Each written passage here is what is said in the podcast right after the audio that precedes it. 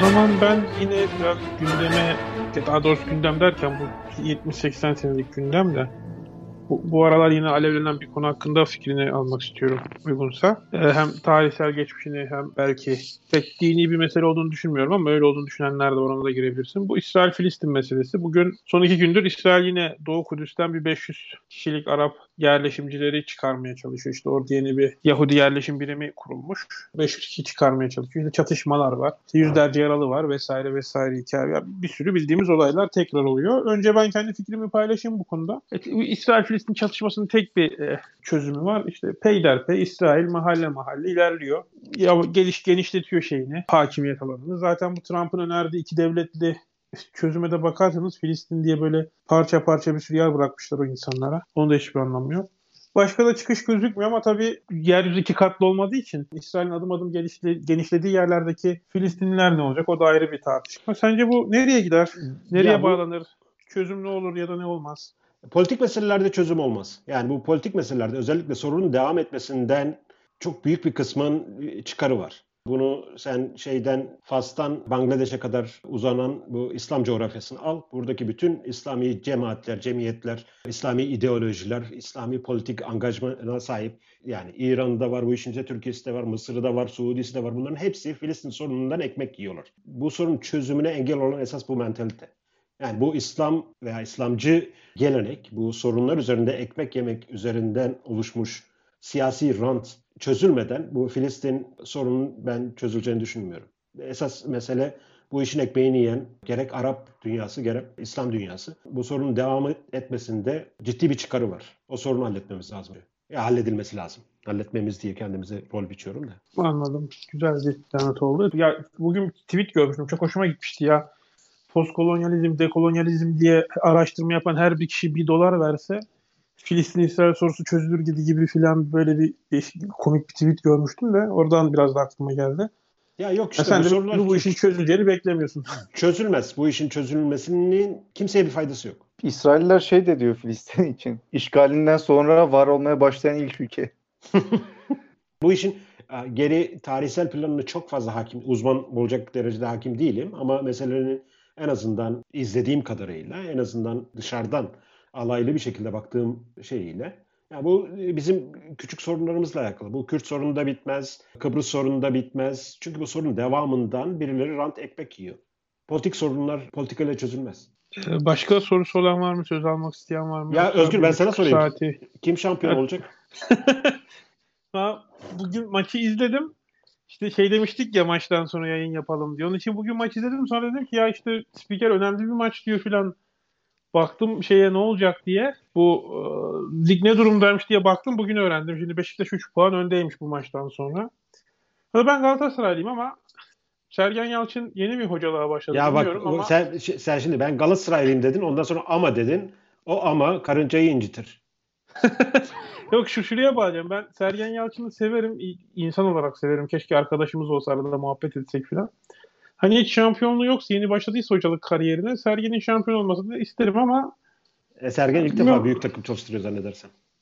Bir de Sergen şampiyon olsun ya o zaman. İlginç bir insan çünkü. Çok şey bir insan. Çok sevdiğim tarzda bir insan. Öyle filtresiz konuşan bir insan. Öyle insanları ben seviyorum. Bir de Fatih Terim'in teknik direktörlükten ziyade çobanlığının da başarılı olduğunu düşünüyorum. Yani çobanlıkla da şampiyonluk nereye kadar? Bir çoban var. Yani Türkiye'de o e, bir çoban her sezon şampiyon oluyorsa demek ki memleketin futbolu çobanlıktan anlıyor demektir. O da kötü bir şey. Yok benim meşhur şeyim vardı, tweetim vardı. Onun e, milli takım zamanı geldi. Hangi tweet? Eski hesabımda vardı benim Fatih Terim'i milli takımdan kovup tekrar milli takım başına getirmesi diye.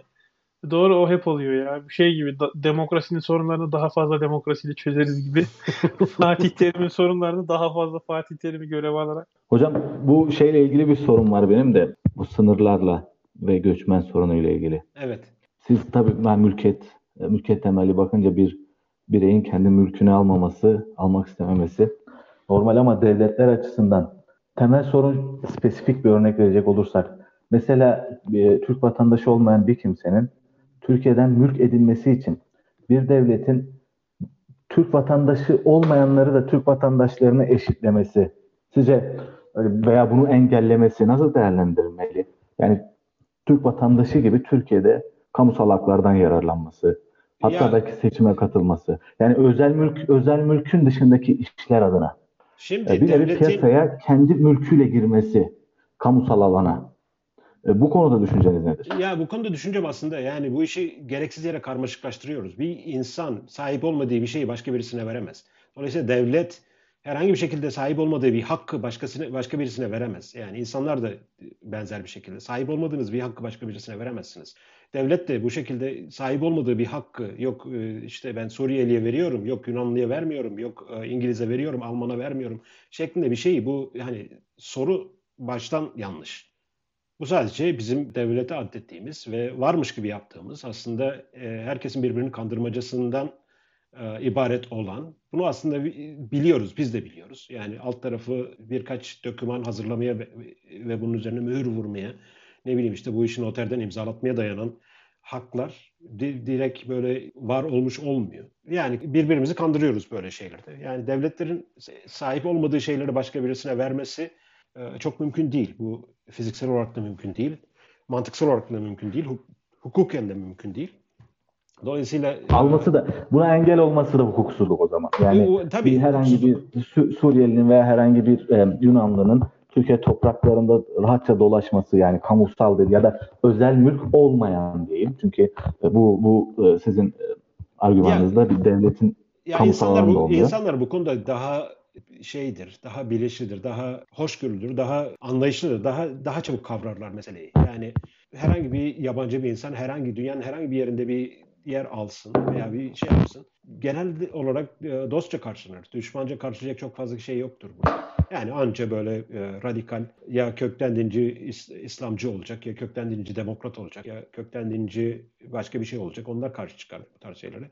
Ama insanlar genel olarak sosyal ortamda yeni insan gördükleri zaman düşmanca davranmazlar direkt. İlk şey sürekli olarak dostça davranmak. Burada ciddi bir şeyi unutuyoruz bazen. İnsan olmanın bize verdiği avantaj. Bütün hani yırtıcı hayvanları da dahil edin buna. Onların elindeki bütün e, şeyler, seçenekler bizim elimizde var. Yani aslan kaplanı gördüğü zaman veya kaplan zürafayı gördüğü zaman parçalıyor, yiyor, bitiriyor falan filan. Bu bizim elimizde de var. Bir, birbirimizi gördüğün zaman savaşıp direkt birbirimizi öldürebiliriz, şey yapabiliriz. Bunlar var. Ama bunlara ek olarak başka bir opsiyonumuz daha var. Başka bir seçeneğimiz daha var. O da gidip konuşup anlaşıp daha farklı bir çözüm yolu bulma seçeneği. Bu olduğu için biz hayvanlardan veya diğer mahluklardan daha farklı bir hayat hayatımıza farklı bir anlam katabiliyoruz belki. Belki geyikler de yapıyordur bunu ama biz geyik medeniyetinden çok haberdar olmadığımız için veya onların arasındaki entelektüel çalışmalardan haberdar olmadığımız için onları biraz aşağılamış oluyoruz. Peki hocam konu biraz değişecek. Başka ben e, fırsat bulmuşken soruyorum. Türkiye'nin ekonomisiyle ilgili siz de zannedersem pazarlama üzerine herhalde akademik e, kariyer yapıyorsunuz. Ben benim aklımda öyle kalmış. Ben ek- ekonomi ekonomi alanında doktora yaptım. Pazarlamaya çok fazla girmedim. Türkiye'nin ekonomisi en son takip Şöyle şu ettiğimiz- spesifik soruyu sorayım.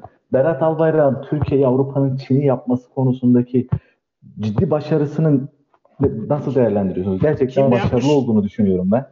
kimlerin nesi yapmış Türkiye'yi anlamadım. Berat Albayrak Türkiye'yi Avrupa'nın Çin'i yapacaktı. Yani bunu söylemişti. Ve bizim ekonomi modelimiz, modelimiz ucuz işçi. Yani dolar karşısında TL değerini çok kaybedecek yani döviz karşısında.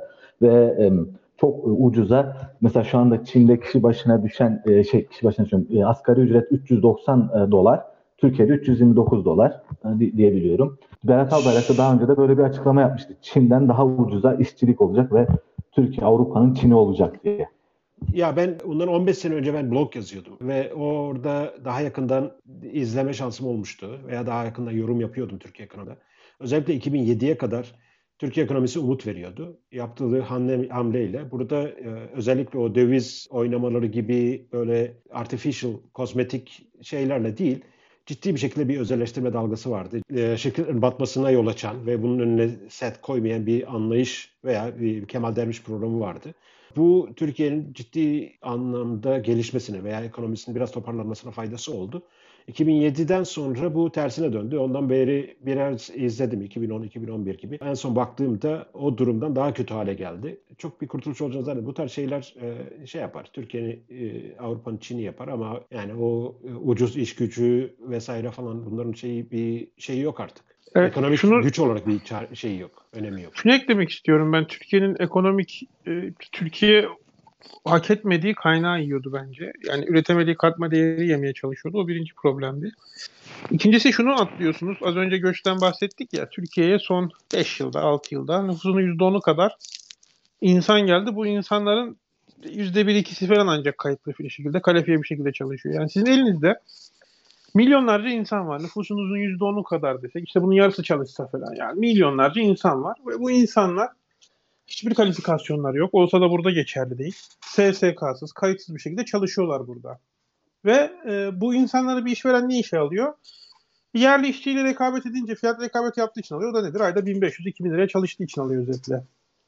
Şimdi elinizde böyle bir insan kitlesi var. Artı Türkiye'nin kendi zaten genç işsizliği olmuş %25, %30. E, katma değerli üretim çok kısıtlı.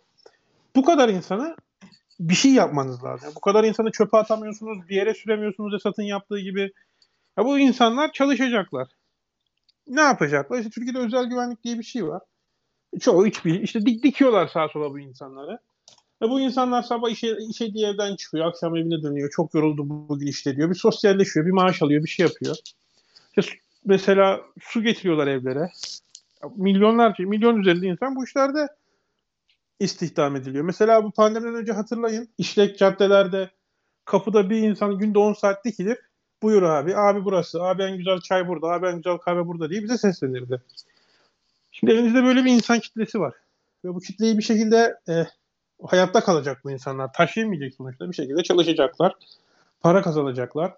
Para kazanmaktan önemlisi işe gidip sosyalleşecekler. Hayatlarına anlam gelecek vesaire vesaire. Şimdi yani amiyane tabirle malzeme bu olunca ve siz sınırsız yani koşulsuz göç ve üremeye devam ettiğiniz sürece ülkenizde ve kalifiye olmayan insan sürekli arttığı sürece ve bu insanlar bir şekilde geçineceği için piyasa bir şekilde burada dengeliyor kendisini. Yani ne oluyor? İstanbul'daki merdiven altı tezgahlar maliyet rekabetinde Çin'i geçmeye başlıyorlar. Ha bu arada Çinleşme derken daha önceki bir podcast'te de bahsetmiştik bundan. Foxconn hakkında bu Apple CEO'su şey demişti yani biz iPhone üretimini Amerika'ya getiremeyiz kalifiye eleman yok demişti. Şimdi Türkiye o anlamda da Çinleşemiyor. Yani Türkiye'nin öyle bir vizyonu yok. Çin'in vizyonu şuydu. Teknoloji üretimini bilmem neyi biz Çin'e getiriyoruz ama biz Çin'de ilerleyeceğiz buradan. Kendi teknolojimizi üreteceğiz. Ona göre eleman yetiştireceğiz. Tasa, tasarrufu var, tasavvuru vardı. E, Türkiye'de o yok. Türkiye'nin Çinleşmesi biraz bence hani sen ben de e, ekonominin başında olsa kim ekonominin başında olursa olsun bu demografiyle bu yapılacaktı. Bu kadar insan tek yapabildiği şey ucuza tekstil atölyesinde işçilik yapmaksa işte uçaklara binip otobüslere binip çevre ülkelerde müteahhitlik inşaat yapmaksa ya da Türkiye'de inşaat yapmaksa bu olacaktı. Ee, bu, burada Berat Albayrak'ın başarısı var mı? Bence burada piyasa kendi dengesini buluyor. Esas başarısızlık şurada bence Türkiye'nin e, bunu aşmaya yönelik, bunun ötesine gitmeye yönelik bir e, şey yok. Nasıl diyeyim? Bir tasavvuru yok yani. Bir hayali yok. Geçen bir arkadaş e, yurt dışına yerleşti. E, savunma sanayide çalışıyordu burada. Şeyden bahsediyorduk işte Türkiye'den her gün işte 2000-3000 kişi yurt dışına gidiyormuş. Çok da büyük bir sayı olmadığından bahsetti. Şey dedim yani Türkiye'de bugün demek ki ODTÜ'nün, İTÜ'nün, Boğaziçi'nin toplam yetiştiği, mezun ettiği mühendis 3000 değil yılda. Yani siz en iyi 5-6 üniversitenizin mezun ettiği insan kadar mühendisi her sene yurt dışına gönderiyorsunuz. E bu ne demek? Sizin öngörülebilir gelecekte bir mucize olmazsa işte 10 bin dolar milli gelir seviyelerine bir daha çıkmak gibi bir hayaliniz, bir beklentiniz bile yok demek. Türkiye'nin ekonomi politikası bir, elindeki e, demografiyi mutlu etme amacıyla, mutlu etmek amacıyla ya da mutlu etmek derken hani çok rahat yaşamaları anlamda söylemiyorum. Bir şekilde sustain etmek, sürdürebilmek için piyasa dengesiyle oluşan bir model var bence. İkincisi de bu modele alternatifte kimsenin e, umurunda değil. Ben far- biraz farklı bir şeyler söyleyeceğim Özgür. Birincisi Türkiye'nin ekonomi modeli diyorsun. Ben Türkiye Türk toplumunun genel ekonomik modelinden e, ciddi bir şekilde rahatsızım. Yani bir kapı modeli diyeyim. Tarihsel anlamda bizim daha sanayi devrimini gerçekleştirememiz veya o sanayi devrimi değil de o burjuva devrimini e, en azından bir düşünce devrimini gerçekleştirememiz sonucunda şu açıdan öyle. Bu devrimden önce çalışan kesim aslında hor görülen bir kesim.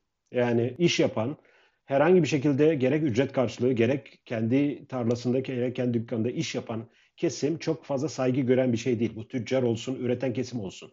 Bu 18. yüzyıla kadar her kültürde hemen hemen böyle olur. İki kısım hariç. Bir tanesi devlet kademesinde şey yapmak yani her kademesinde devletin işini yapanlar saygı görmüş. Yani bu işe askerler dahil. İkincisi de din ticareti yapanlar saygı görmüş. Türkiye hala bu sarmaldan çıkamadı. Türkiye'de iş yapan insanı sevmezler. Türkiye hala kapı kulu ekonomi modelinden bir tık öteye geçebilmiş değil. Dolayısıyla hani bugün hala biz neydi KPSS miydi? KPSS diye bir sınavın varlığı bile Türkiye'nin bu kapı kulu ekonomisinin bir profudur. Sınavı neye yaparsın? Talep arzdan fazla olduğu için yaparsın. 10 kişilik bir pozisyona 400 kişi başvuruyorsa sınav yaparsın. 10 kişilik bir pozisyona 5 kişi başvuruyorsa sınav yapamazsın. Çünkü mecbur yani daha senin talebi arttırman lazım. KPSS diye bir şeyin varlığı ve kamuda o kadar gereksiz bu bullshit jobs dediğimiz veya kamuda gereksiz ve üretkenliği sıfır olan katma değeri bırak eksi değer üreten pozisyonlara o kadar yüksek maaş veriliyor ki Türkiye'de ben insanların niye başka bir şey yapmak istediğini ben şaşırıyorum. Dolayısıyla hani bu Türkiye'de katma değer niye yok meselesi ekonomik sistem meselesi değil. Biraz e, mantık, e, zihniyet meselesi. Şimdi biraz tepki de alabilirim bu şeyi söylediğim için. Türkiye'de devlet memurunun ücreti çok fazla. Yani insanlar bu ücret varken herhangi bir şekilde bir şey üretmek, bir şey çalışmak, çabalamak şeyinde niye böyle bir inisiyatif alsınlar? Niye risk atsınlar kendilerini? Şimdi Twitter'da paylaştım. Merak eden bakacaktır. E, Türkiye'nin gençleri neden memur olmak istiyor diye bir yazı yazdım ben 2019'un başında. Yani Türkiye'de hakikaten öyle şey. Yani mühendisseniz Türkiye'de çalışabileceğiniz en iyi şirketler savunma sanayindeki devlet şirketleri. Sosyal ya bir, de, şu, bir de şunu söyleyeyim. Şunu söyleyeyim. Demin söylediğime ek bir şey söyleyeyim. Özgür sen unutma dediğini. Türkiye'de çok yüzde olarak çok düşük bir kesim var. Bunlar gerçekten idealist, gerçekten ne yaptığını bilen ve fırsat bulduğunda da hemen bu fırsatı gerçeğe dönüştürebilen bir kesim var. Bu da işte e, gayet iyi. Uluslararası standartta kendini yetiştirebiliyor. Yabancı dili, bilgisayarı, şunu bunu kendisini gayet iyi yetiştirebiliyor. Ve bu insanlar Türkiye'den olsun, farklı bir yerden olsun bir iş teklifi aldığında hiçbir e, kafalarında soru işareti oluşmadan oradan oraya zıplayabilecek bir kesim. Bu da, böyle bir kesim de var Türkiye'de. O, o da var. Ben de şunu söylüyordum o yazıda zaten. Şey, Türkiye'de devlet memuru olmak hakikaten şey. Bir, maaşlar çok iyi. İki, şey çok iyi. Sosyal haklar çok iyi de demeyeyim. Yani Türkiye'de şeydir. Türkiye'de gününde maaş almak bir olaydır yani. Hatta bu Faruk Balıkçı diye bir adam var. Frank Fisherman olmuş Amerika'ya gittiğinde. Adama şey diyorlar işte bir tane çocuğun gencin biri şey demiş havalimanında Amerika'da çok mobilyacı ihtiyaç var demiş. Adam turist vizesiyle basmış gitmiş. İlk işimi aldım diyor. Ödemenin yarısını diyor iş başlamadan önce aldım diyor. İşimi bitirince de paramı aldım diyor ve buna çok şaşırdım diyor adam. Ve şey diyor hani gençlere tavsiyen nedir diyorlar. Ya diyor ben diyor Green Card aldıktan çok sonra öğrenebildim İngilizceyi diyor. Hani çok iyi İngilizce bilmelerine gerek yok da bir markette merhaba diyecek, bir su alacak, bir sütünü ekmeğini alabilecek kadar İngilizce bilsinler falan diyor. Ya Türkiye'de öyle bir gerçek var yani hakikaten bir, bir yere gittiği zaman Türkiye'de özel sektörde uzun süre çalışmış bir insan gününde maaş almak acayip bir şey. Nasıl olabilir böyle bir şey noktasına geliyor. E, Türkiye'de ben şeye çok katılıyorum. Bence bu artık bir şey. Yani materyal bir gerçek. Türkiye'de devlet memuru maaşları çok yüksek. Belediye işçilerinin 8 bin 9 bin lira maaşlara geçtiği bir dönemden ya geçiyoruz şu an bir de öyle bir durum var. Bu konuda Uzmanlıklar ben de... vesaire hani şey yani resmen şey olmuş. Bir seçkinler hani bu Hoppe'nin e, bu sınıf analizi vardı bir makalesinde. Evet, Marxist. Devletten geçinenler ve devleti geçindirenler gibi Hoppe'nin bir ikilem. değildir o. Schopenhauer'ın olması lazım şeyi. Neyse Hoppe'den okumuştum da ben. Hı hı. Yani Türkiye'de tam o şey var. Yani Türkiye'de bir devletten geçinen memur, uzman bilmem ne tayfa var. Bunların hakikaten Türkiye standartlarında olması gereken üzerinde gelirleri var. Bir yandan da işte asgari ücretli var. Bunlar 8 7 8 10 bin lira maaş alsın, izni, tatili tam yatsın diye uğraşıp duruyorlar. Model bu bir yandan da. Ben bu konuda bir şey söylemek istiyorum müsaadenizle. Ee, devlet e, devletten öte ben şeyi görüyorum.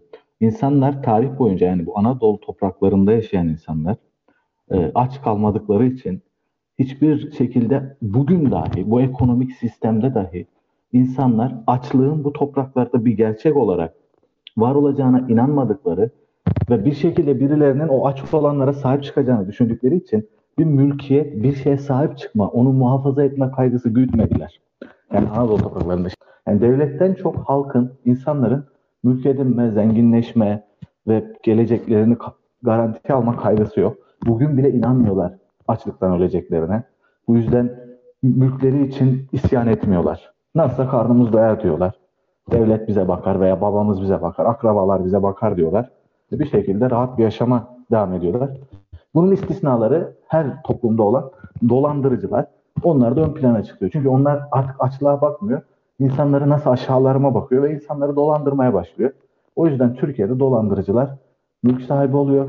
Diğerleri hayatı idare ediyorlar. Benim Şimdi- görüşüme göre. O dolandırıcılarla ilgili ben çok eski eski nokta bir yazı yazmıştım şeyde. Dolandırıcıların esas şeyi insanların köşe dönme sevdasıdır diye. Eğer sen köşe dönme sevdalısı değilsen dolancın, dolandırıcının ağına düşme olasılığın çok fazla yüksek değil.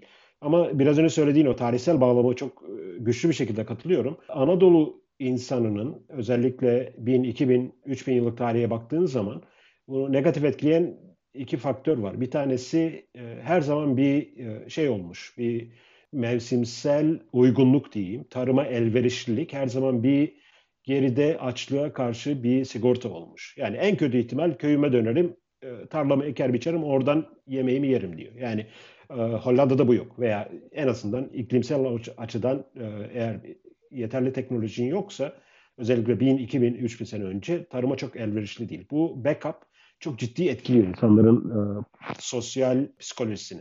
İkincisi de bu belki Anadolu'nun kaderinde var. Gerek Anadolu başka yerlere hakim olduğu zaman da gerekse başka yerler Anadolu'ya hakim olduğu zaman da çıkar yolu tek gasp ve talan üzerinden görmüşler. Bu gerek işte Osmanlı'dır e, ve ondan önce Bizans'tır. Bunlar aç kaldıkları zaman gitmişler başka yerleri gasp etmişler. Başka yerlerden vergi almışlar. Veya ne bileyim işte Roma aç kaldığında gelmiş Anadolu'yu vergiye bağlamış. Bütün geçinme mekanizması bu gasp ve talan ve vergiye bağlama üzerine kurulu olduğu için bu Anadolu insanın kültürel genlerine işlemiş bir şekilde. Bu iki faktör. Özellikle tarımın elverişli olması, dört mevsim boyunca elverişli olması. Sürekli olarak tarıma e, gidebileceğin, sürekli olarak tarımda dört ayağın üzerine düşebileceğin bir şey var. Oradan tekrar kendi hayatımı kurarım diyor. İkincisi de şey olarak en çık en zengin olmanın en birincil yolu başkalarının sahip olduğu şeyleri gasp etme, talan etme, en kötü vergiye bağlama üzerinden geçiyor. Ve bu da kapı kulu faktörünü, benim kapı kulu ekonomist dediğim faktörü iyi açıklıyor. Başkası kazansın, ben orada komisyonumu alayım. Ki müteahhitlik de bunun bir bir benzeridir. Müteahhit bir, bir iş yapmaz. Yani taahhüt eder. Taahhüt etme üzerinden bir meslek şeyi. Yani benzer komisyon üzerine yapılan işlerde iyi şey yaparız. Hatta başkası programı crack eder. Biz bunu sayılır e, şeyde forumlarda paylaşırız. Emeğe saygı diye bu işi çalan çırpan veya bu işi crack eden değil de bu işi bir yerlerden toparlayıp forumda kendi adına paylaşana bir saygı gösterir. Ya o çok ilginç. Biraz o konuyu ilerletmek istiyorum. Bugün e, bu Apple bilgisayarlarla ilgili bir işte Facebook grubunda birisi şey demiş. Ya şöyle şöyle Windows bilgisayarım var. Bu yeni Apple laptoplarını alsam nasıl olur? E, iyi güzel ama şey diyor adam. Ben fotoğrafçıyım diyor. E, bir çekime gidiyorum diyor. 2-3 gün diyor full çekim yapıyorum. 60-70 GB datam oluyor. Bu datayı da Photoshop'ta Lightroom'da işliyorum. Ama bu e, programların crack'i var mı bu Apple bilgisayarlarda ona göre alacağım diyor. Bahsettiği programlar aylık 60 Türk lirası. Bu adam o çekimlere mekimlere gidiyorsa o aylık 30-40 bin liralık iş yapıyor ve aylık 50 liralık şey ödemekten çekiniyor. E, siz söyleyin. Yazılım ücreti ödemekten çekiniyor. Ve 50 liralık yazılım ücreti ödemenin ne faydası olur buna? Bu yazılımlar zırt pırt güncellenen yazılımlar. Ve o güncellemeler sayesinde e, ufak tefek sorunlar çözülüyor ama o ufak tefek sorunlar günün birinde çok büyük bir iş- işinizi çözebiliyor yani. Bunu şunun için diyorum yani zihniyet şey. Hizmete para verilmez, yazılıma para verilmez.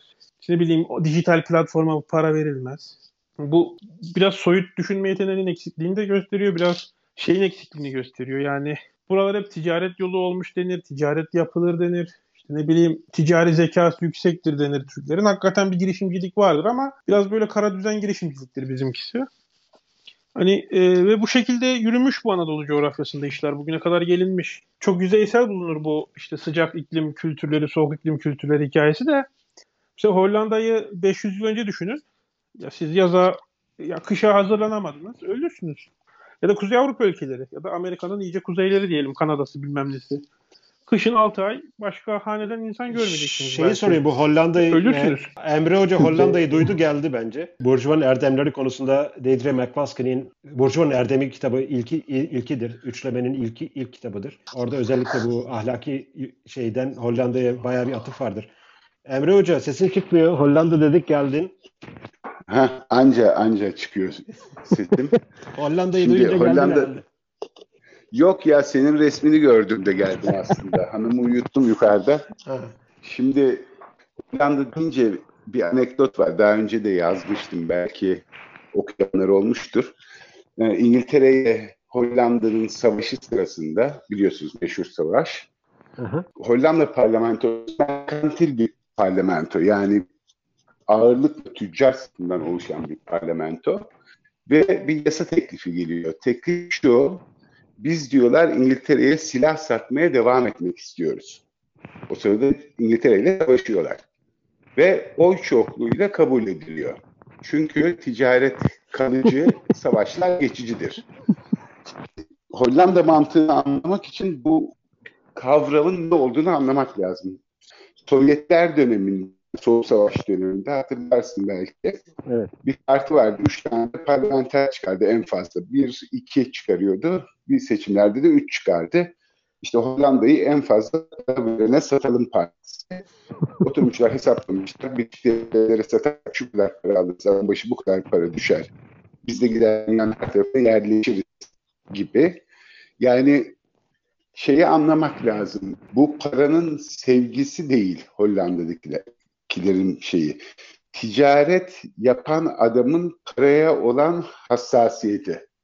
İkisi aslında birbirinden farklı şeyler. Yani Hollandalılar dışarıdan baktığında çok cimri görünen insanlar ama Yok bu cimrilikle Aslında- alakalı değil. Hollanda ile ilgili bildiğim çok acayip bir bilgi var. Onu eklemek istiyorum. Bir de ya Hollanda'da kalifiye göçmenlere vergi indirimi var.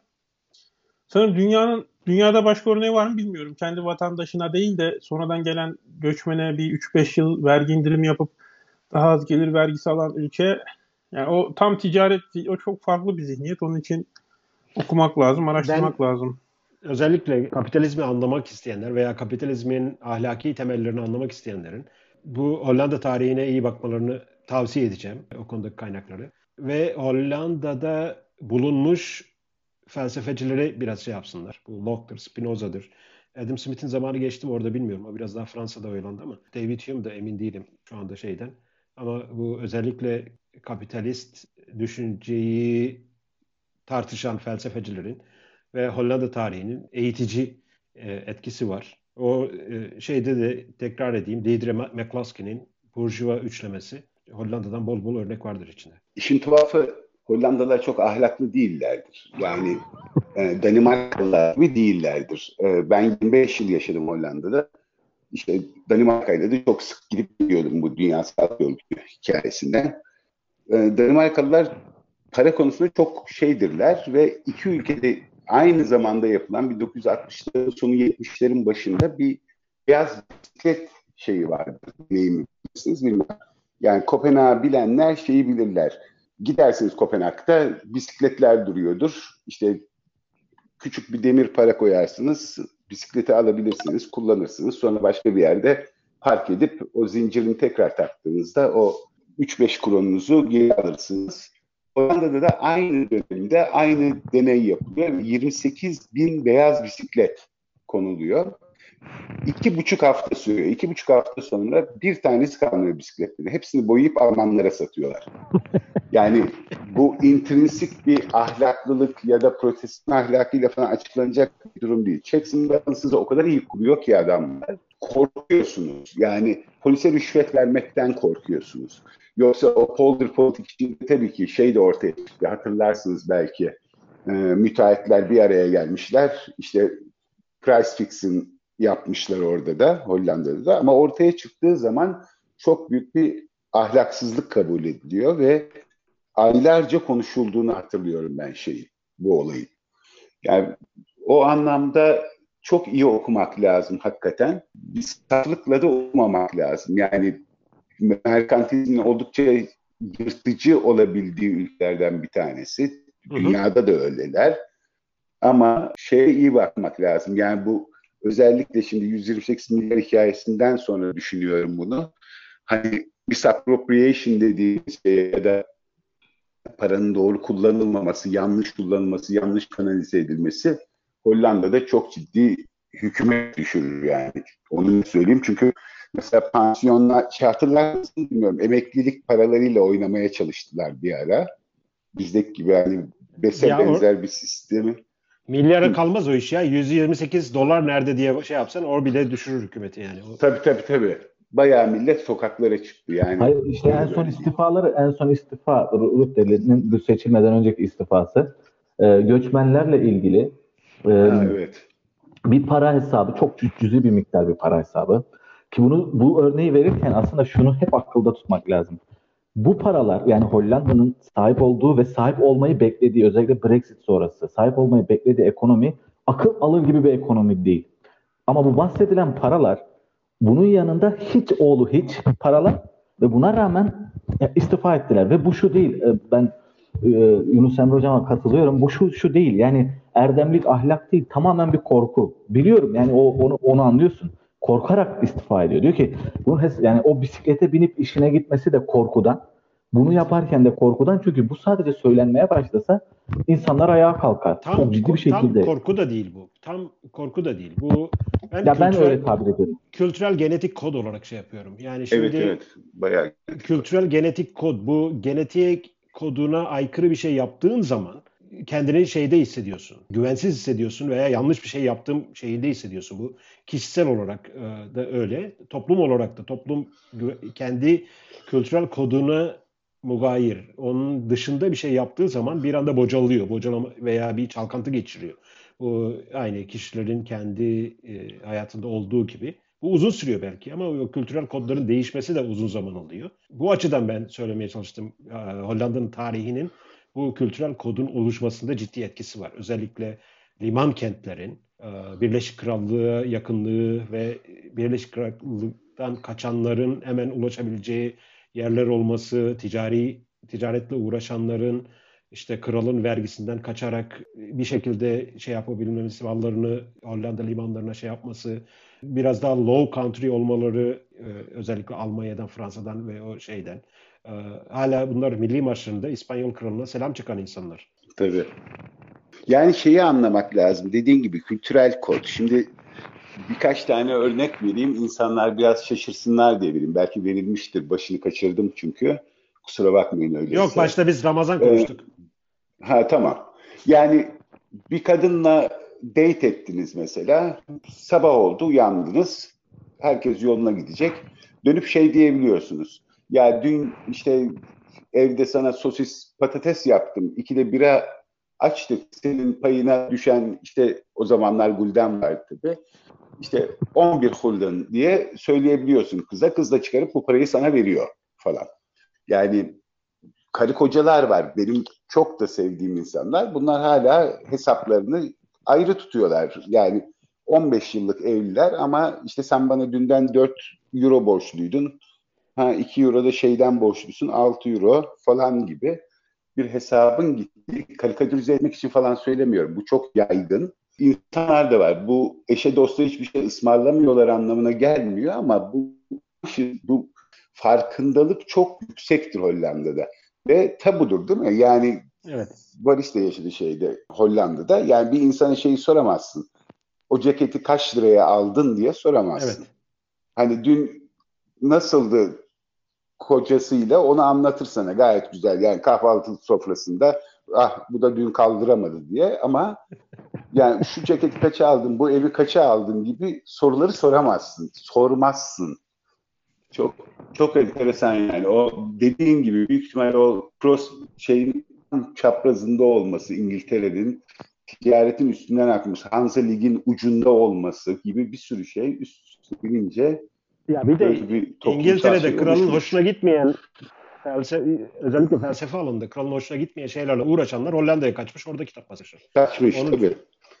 Ama o hoşgörü de merkantilizmden geliyor. Yani Tabii tabii tabii. bize faydan olacaksa, paran varsa, kafan çalışıyorsa buyur gel, ne diyorsan de gibi. Şimdi zaten o dönemin merchantlarının uzmanlaştığı konu farklı hukuk sistemlerinde veya farklı monarklarla nasıl ben işimi çekip çevirebilirim diye çok farklı hukuk sistemlerine en iyi adapte olabilenler başarılı olabiliyor me- merchant olarak. Yani bütün Evet, liman kentlerinde doğru. bu Venedik'te de benzer özelliğini görürsünüz. Hollanda'da da benzer özelliğini görürsünüz. Özellikle o dönemde. Ee, Venedik'te mesela benzer bir şeye sahiptir. Orası da bir e, korsanların kaçak yeridir. Ve orası da e, Doğru. ya bunlar çok ciddi ilginç örnekler. Özellikle kapitalizm ve veya devletten kaçanlar genel olarak kültürel kodları nasıl etkiliyor?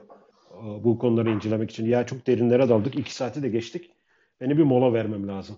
Ben de müsaadenizi isteyecektim. bir şey ekleyecek olan kimse yoksa kapatalım. İki buçuk saati geçtik çünkü. İki buçuk saati geçtik. Ee, bir şey yapan yok. Ha şunu ekleyelim. Şu an söz isteyen yok da eğer bir başka sorusu olan olursa bize her zaman Twitter'dan mention ya da DM atabilir. Bana atabilir en azından. Ee, sonraki podcastlerde belki bir değiniriz. Bu konularda daha geniş geniş konuşabiliriz. Ya da e, aklımızdaki konulardan birisi ise onu öne alırız podcast yayınında. Öyle bir şey yapabiliriz. Katılımcı arkadaşlara, konuşanlara ve soru soranlara, dinleyenlere herkese çok teşekkür ediyoruz. Ee, görüşmek üzere.